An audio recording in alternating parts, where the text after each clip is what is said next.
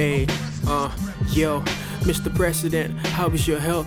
I remember growing up, they used to tell me that health was wealth. So you took all our money, had them treat you in the UK while my homie died out here. I'd be okay. Ironic, you lost weight and gained pounds. How that sound? Now you're talking, giving us another round. You're an old man, you miss the world like the rego. Enjoy your last moments. I think it's time to let go. You think the youth they lazy like Toya? Well, we gon' show ya next year. We don't know ya, but who am I kidding? Say bye bye, you might be right. I think I see the light. We too lazy to fight. We too lazy to act and pick the right people that realize the people in them is all equal. So we stuck with that precedence like you to call us lazy, right? Why we hustle day and night? Uh, crazy, right?